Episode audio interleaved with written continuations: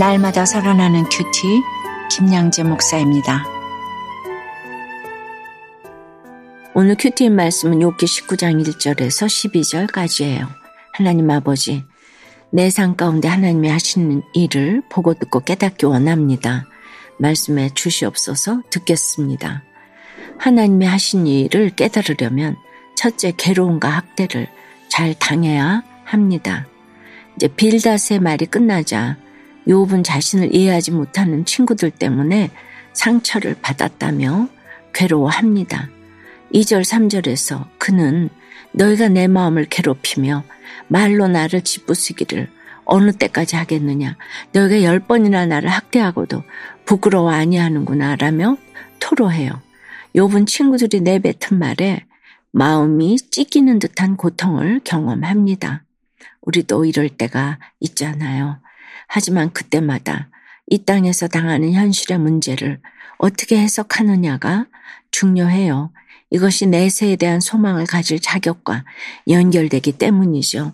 내 곁에 날마다 나에게 잘해주는 사람만 있으면 말씀이 깨달아지기가 어려워요. 그러나 열 번, 백 번, 천 번씩이나 나를 꾸짖고 학대하고도 양심의 가책조차 없는 사람과 살다 보면 어떻습니까? 천국에 대한 소망 저절로 갖게 되잖아요. 전구를 발명한 에디슨은 천 번의 실패를 경험했을 때 천 번에 안 되는 방법을 발견했다고 하지 실패했다고 말하지 않았어요. 이처럼 내가 꾸짖음을 듣고 학대를 당할 때마다 한 단계씩 올라서게 됩니다.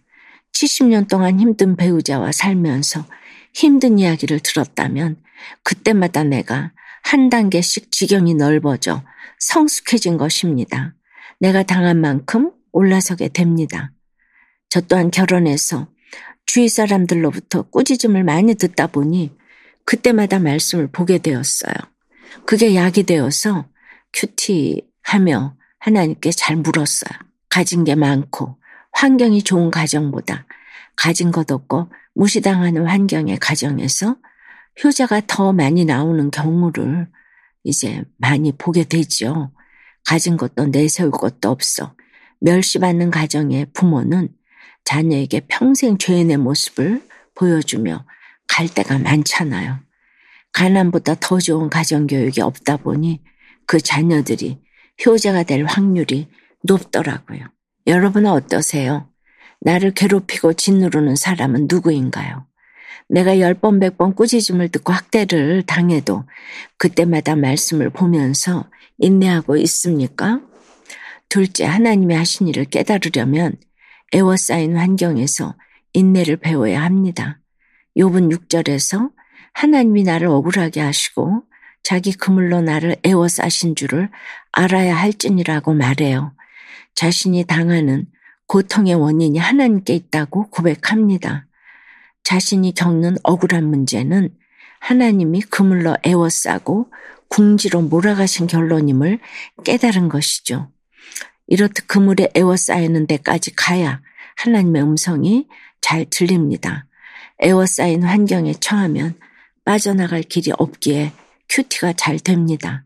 우리도 7절 말씀처럼 내가 폭행을 당한다고 부르짖으나 응답이 없고 도움을 간구하였으나 정의가 없구나 하며 탄식할 때가 있지요. 아무리 부르짖어 기도해도 정작 숨이 턱턱 막히는 것을 경험할 때가 있잖아요. 왜일까요? 하나님이 나를 인격적으로 대화하시기 때문이에요. 그래서 때로는 침묵도 하시는 것입니다. 엄마는 어린아기가 울면 안아주고 달래주고 젖도주고 기저귀도 갈아주고 모든 걸 척척 다 해줍니다. 하지만 그것이 인격적인 대우는 아니잖아요. 인격적인 대우는 자녀가 스스로 서게 해주는 것이에요. 이렇듯 하나님도 우리가 고난을 통해 말씀 안에서 바로 서기를 원하십니다. 8절과 9절에 그가 내 길을 막아 지나가지 못하게 하시고 내 앞길에 어둠을 두셨으며 나의 영광을 거두어 가시며 나의 관모를 머리에서 벗기시고 오라고 해요. 여러분 어떤 사건이 찾아왔을 때 누군가를 미워하고 탓하기보다 아 하나님 내 길을 막으셨구나 하고 깨닫는다면 그것이 바로 해결의 시작이에요. 우린 하나님이 부와 명예를 주셨을 때 너무 부당해요. 왜 저한테 부와 명예를 주시는 건가요? 하며 탓하는 경우는 거의 없잖아요. 그런데 꼭 고난이 올 때면 하나님 이건 너무 부당해요. 저한테 도대체 왜 이러시는 거예요? 라고 따지곤 합니다. 하나님은 100% 오르신 분이에요. 그것을 인정하는 사람은 자신에게 고난이 찾아올지라도 하나님께 감사하는 태도를 보이죠. 10절, 11절에서 욥은 하나님이 사건으로 자신을 치셨기에 희망이 나무 뽑히듯 뽑히게 되었다고 탄식합니다. 제가 힘든 시집살이를 하다 보니 그토록 영광스럽게 여기던 대학교 졸업 우등상조차 우습게 여겨지더라고요. 남편과 말이 안 통하고 시집살이는 숨이 막히니 시집 온 뒤에도 피아노나 치고 연주나 하면서 계속 공부하려 했던 저의 야망이 나무 뽑히듯 뽑혔어요. 하나님이 저를 향해 진노하시는 듯한 그 고난 속에서 제가 스스로 최고라고 여기던 자만의 옷들을 하나 둘씩 벗어 던지게 하셨습니다. 12절 말씀에서 군대가 일제히 나와서 둘러 진을 치듯 옴짝달싹할 수 없는 그 상황이 되니 하나님이 저를 치시는 사건임을 알게 되었지요. 그 당시 제가 사흘간 금식하고 눈물로 피아노를 죽게 드리겠다고 기도한 적이 있습니다. 야망이 소망으로 바뀌게 된 것입니다. 적용 질문이에요. 사방에 에워싸인 듯한 환경은 무엇입니까? 내 영광이 거두어지고 희망조차 사라진 사건에서 인내를 배우며 나의 야망이 소망으로 바뀌어가고 있나요? 남편의 음란 중독으로 부부관계에 어둠이 있지만 남편과 함께 영적 우사를 낳는 기쁨을 허락해 주신 주님께 감사드린다는 한 성도님의 큐티인 묵상 간증이에요. 성경에 손을 얹고 결혼했지만 저의 목표는 남편에게 사랑받고 자식을 인류대에 보내는 것이었어요. 그러다 제가 둘째를 낳고 몇 년 뒤 남편의 바람이 드러나고 자녀 고난까지 찾아왔어요.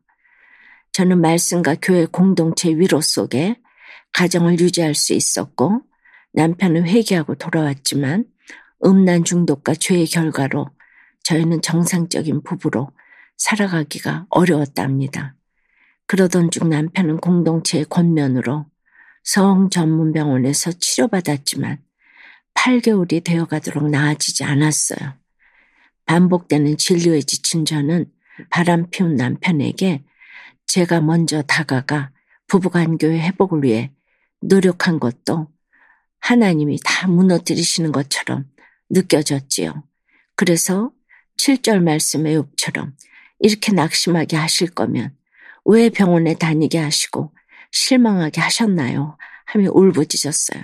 그러자 하나님은 아름다운 부부관계만을 꿈꾸고 그것을 우상 삼은 저희 죄를 알게 하셨어요. 그동안 남편의 회복만을 바라는 기복적인 마음이 제게 있었기에 거절의 복을 허락하셨다는 것을 깨닫게 된 것이죠. 이후로 저희는 부부관계의 기쁨 대신 함께 공동체에서 지체들을 섬기고 말씀을 나누며 영적 소통의 기쁨을 맛보고 있어요. 욥과 같이 제 앞길에 어두움을 두심으로 빛을 사모하게 하신 주님께 감사드려요. 저의 적용은 남편에게 정죄하는 말 대신 응원의 말을 하겠습니다. 자존심이 상할 때 화내지 않고 저의 감정을 충분히 설명하겠습니다. 입니다.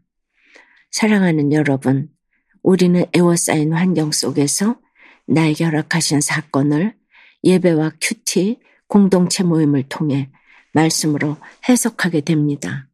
나 혼자서는 결코 해결할 수 없어요. 우리에게 신앙의 훈련이 필요한 이유도 바로 여기에 있습니다. 우리는 모두 연약하고 불완전해요. 공동체에서 나의 힘든 얘기를 함께 나누며 끊임없이 인내를 이루어 가야 합니다.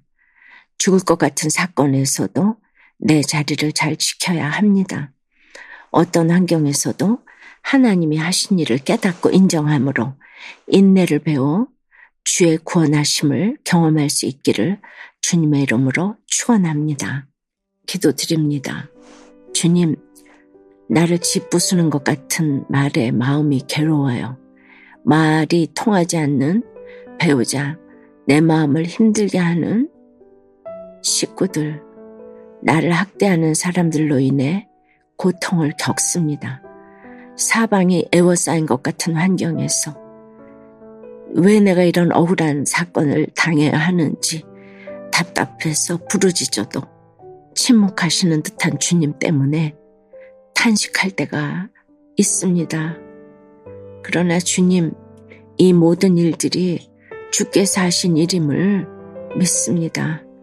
그 어떤 환경도 100% 오르신 주님의 주권 하에 있음을 믿습니다.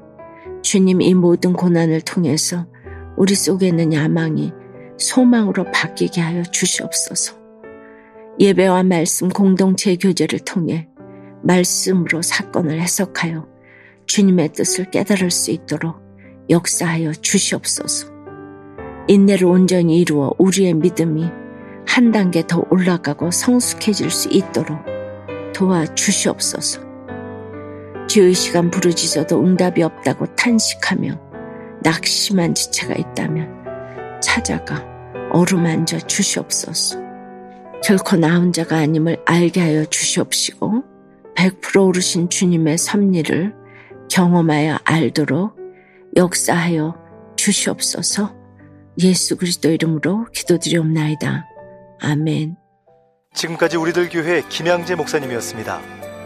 큐티에 도움받기 원하시는 분들은 큐티엠 홈페이지 qtm.or.kr 또는 유튜브에서 큐티엠을 검색하시면 도움받을 수 있습니다. 자세한 문의사항은 지역번호 031-705-5360번으로 문의하시기 바랍니다.